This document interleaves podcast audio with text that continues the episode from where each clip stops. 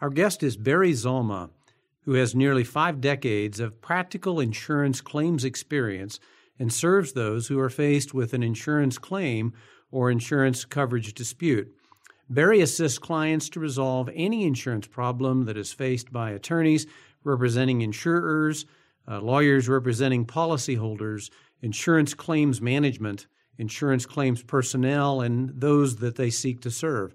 His experience as a consultant and expert witness can make the difference before a jury, other uh, trier of fact, or mediator.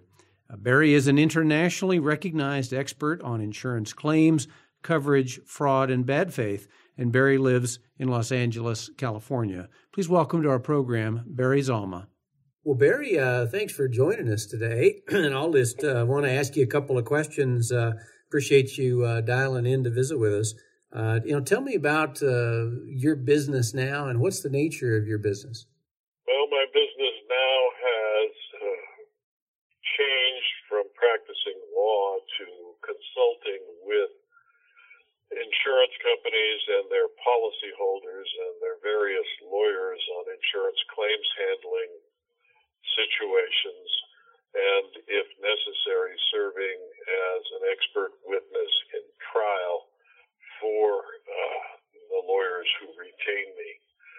Uh, I testify both for policyholders and for insurers and keep my uh, workload fairly light. I spend most of my time now writing both the books I've uh, published with National Underwriter Company and the American Bar Association and uh, newsletters that I write on insurance fraud and my blog. And that keeps me pretty busy. Mm. Uh, and uh, I'm enjoying my semi retirement. Yeah. Well, how did you uh, get your start, or what was the original interest in uh, doing specifically uh, the work with insurance fraud? Uh, how did that come about? Well, it came about because during the Vietnam War, I didn't want to be drafted.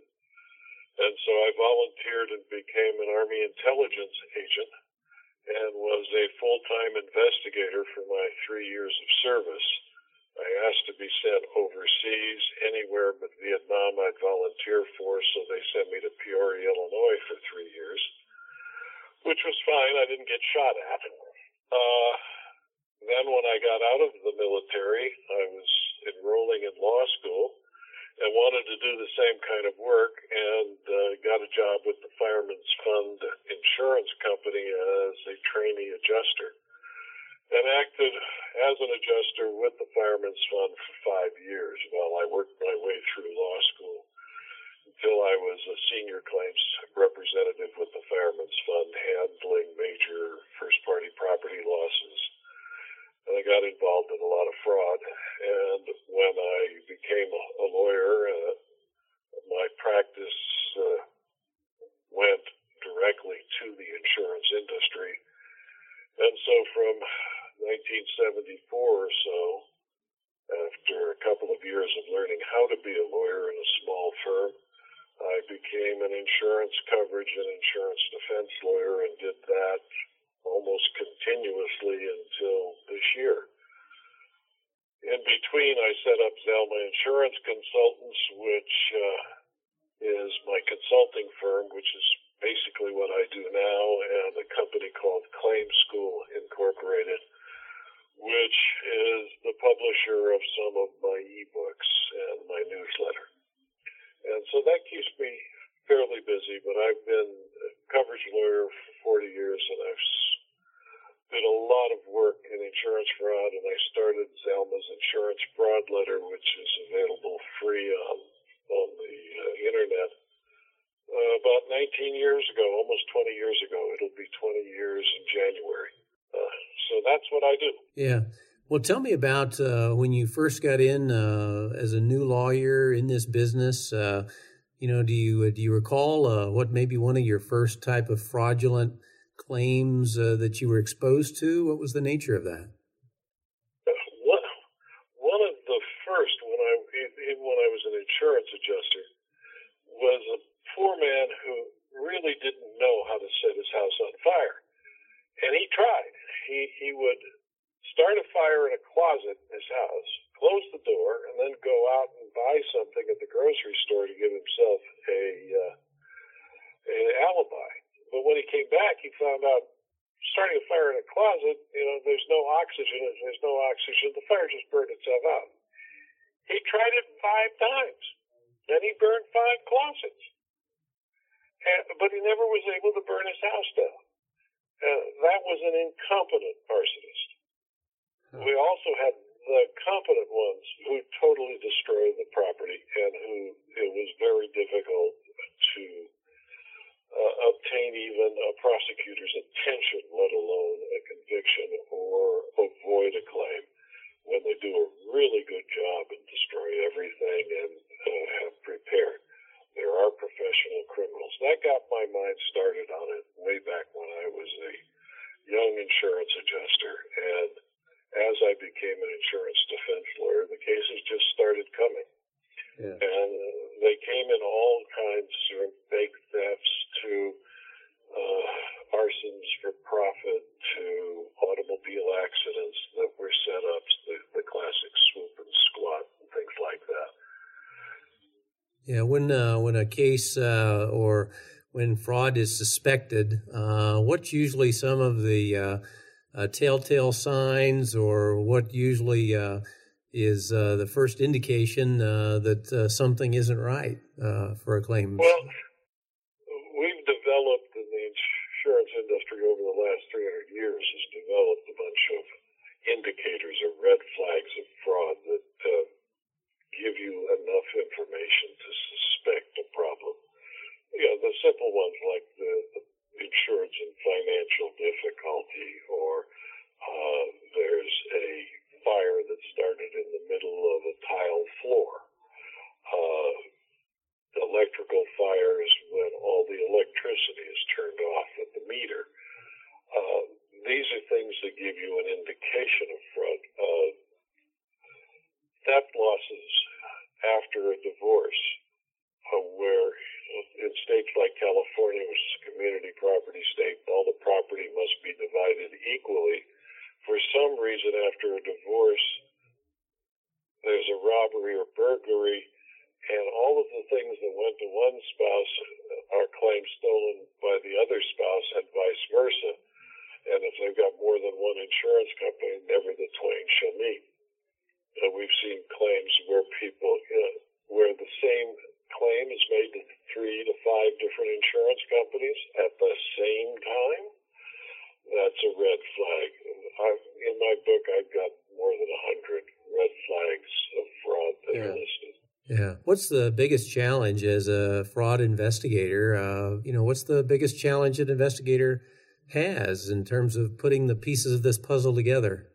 Well, it is a puzzle, and it, the biggest challenge is to do a thorough investigation uh, in good faith without accusing anyone of anything uh, until you have more than a preponderance of the evidence that a fraud is taking place. Uh, and then by fulfilling state law and reporting your suspicions to the Department of Insurance, the even bigger challenge is to get a prosecutor interested in prosecuting the crime. Now, it is not an insurance company's obligation to prosecute crimes or even try to get a crime prosecuted. Their interest is in their claim. And if there's sufficient evidence to prove fraud, they should just deny the claim. Uh, but if they don't have sufficient evidence, then they're going to be faced with a lawsuit not only for the contract damages, but for exemplary damages. So the biggest challenge is to really be careful and do a thorough job of investigating the claim. Yeah. Now you've spent uh, decades uh, involved in this. Uh, uh does anything surprise you? Uh, do you do you come across uh, things that are being surprised, or do you think you've seen it all? every time I say I've seen it all, somebody comes up with a, a new routine. we we had a case once where a sprinklers went off in a warehouse and destroyed a bunch of furniture. And, and the claim looked cars were going through the warehouse, uh, two of the illegal aliens who were working in the warehouse came up to the salvor and said to him, Senor no es accidente. Well, he didn't speak Spanish, but he could understand that. And when we ended up doing the investigation, it turned out that the owners of this company was going broke and all the red flags were popping up, had had his employees put all of their furniture, which was mostly composition board, under a single sprinkler head. They tied a rope around the sprinkler head, pulled the sprinkler head out, water flowed, and uh, onto this furniture.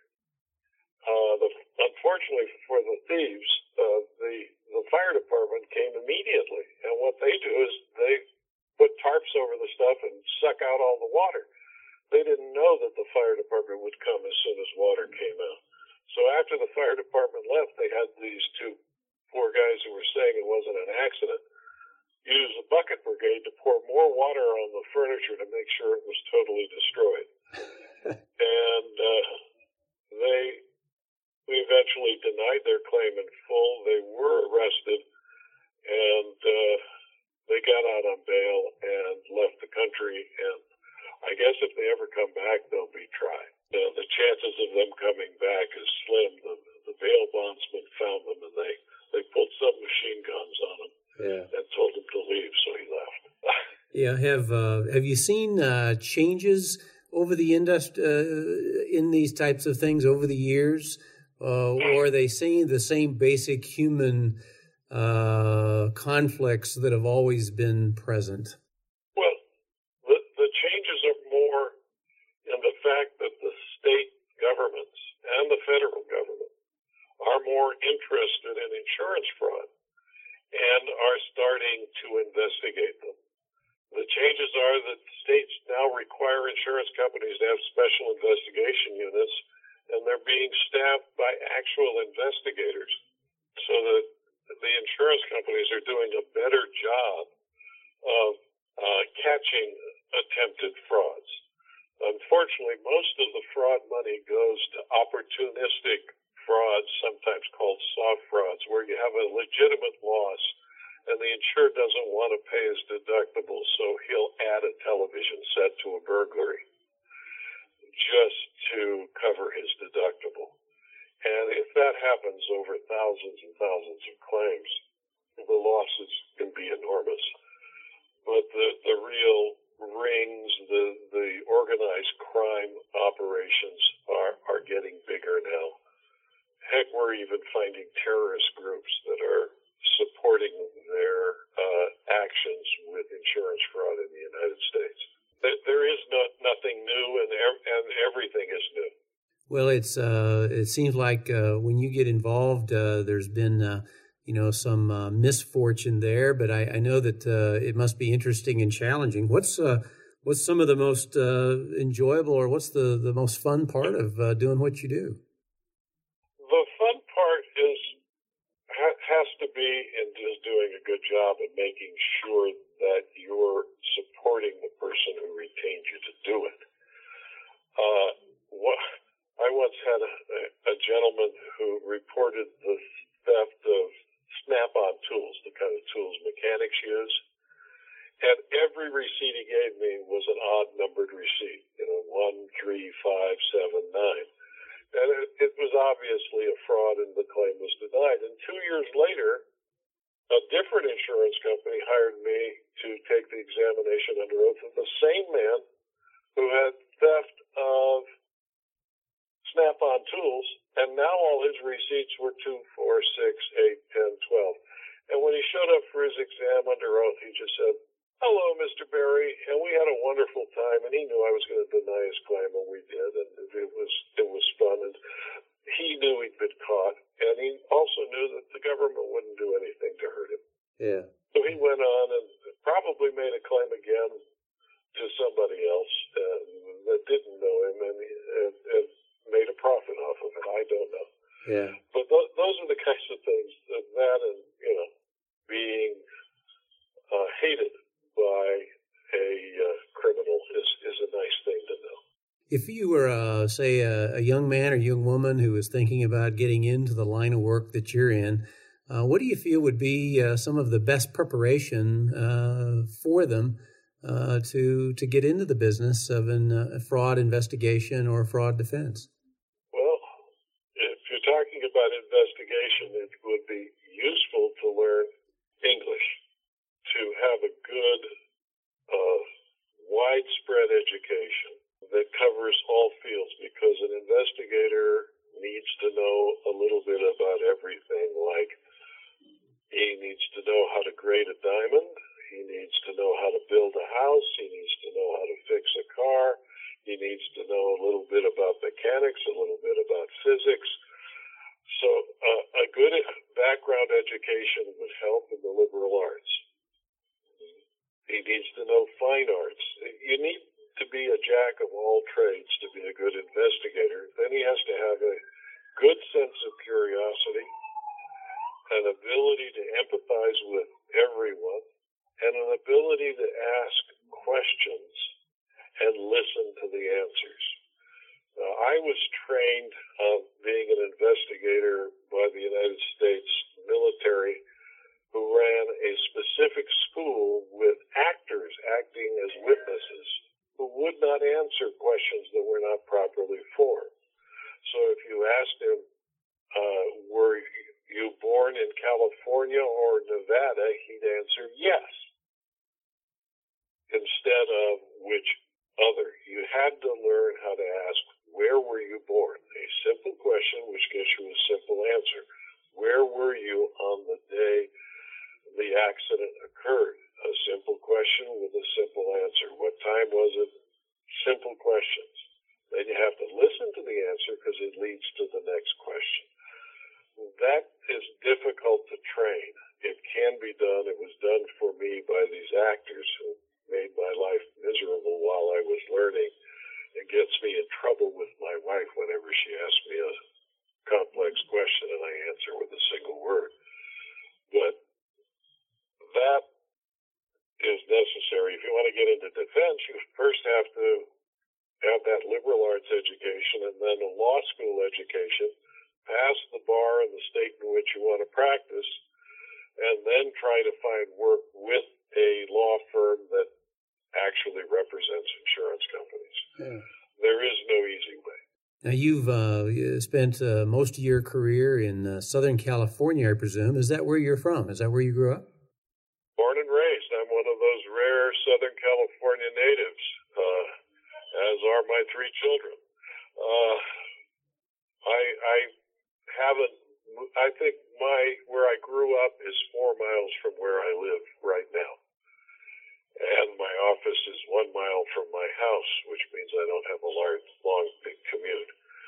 But that gives me the opportunity to start work early and go home early uh, and control life. But I love Southern California and Yes, we have a lot of fraud here. We have a lot of everything here. It's still the best place in the world to live, and uh, unlike you people in the Midwest, we don't get tornadoes, and we occasionally get an earthquake once every hundred years or so that might hurt somebody. But I'd rather have that than a tornado every month, every year. Well, it's uh, it's uh, clear uh, today. I can assure you. Well, congratulations. I, when I was in Peoria, I was chased by a couple of tornadoes, and I don't want to do that again. Well, Barry uh, Zalma, thank you so much for uh, joining us on our program today, and uh, it's been a pleasure to visit with you. Well, thank you, and I hope your uh, listeners will take a look at my blog at zalma.com uh, slash blog, and also at my newsletter if they're interested. I'm sure they will. Thank you.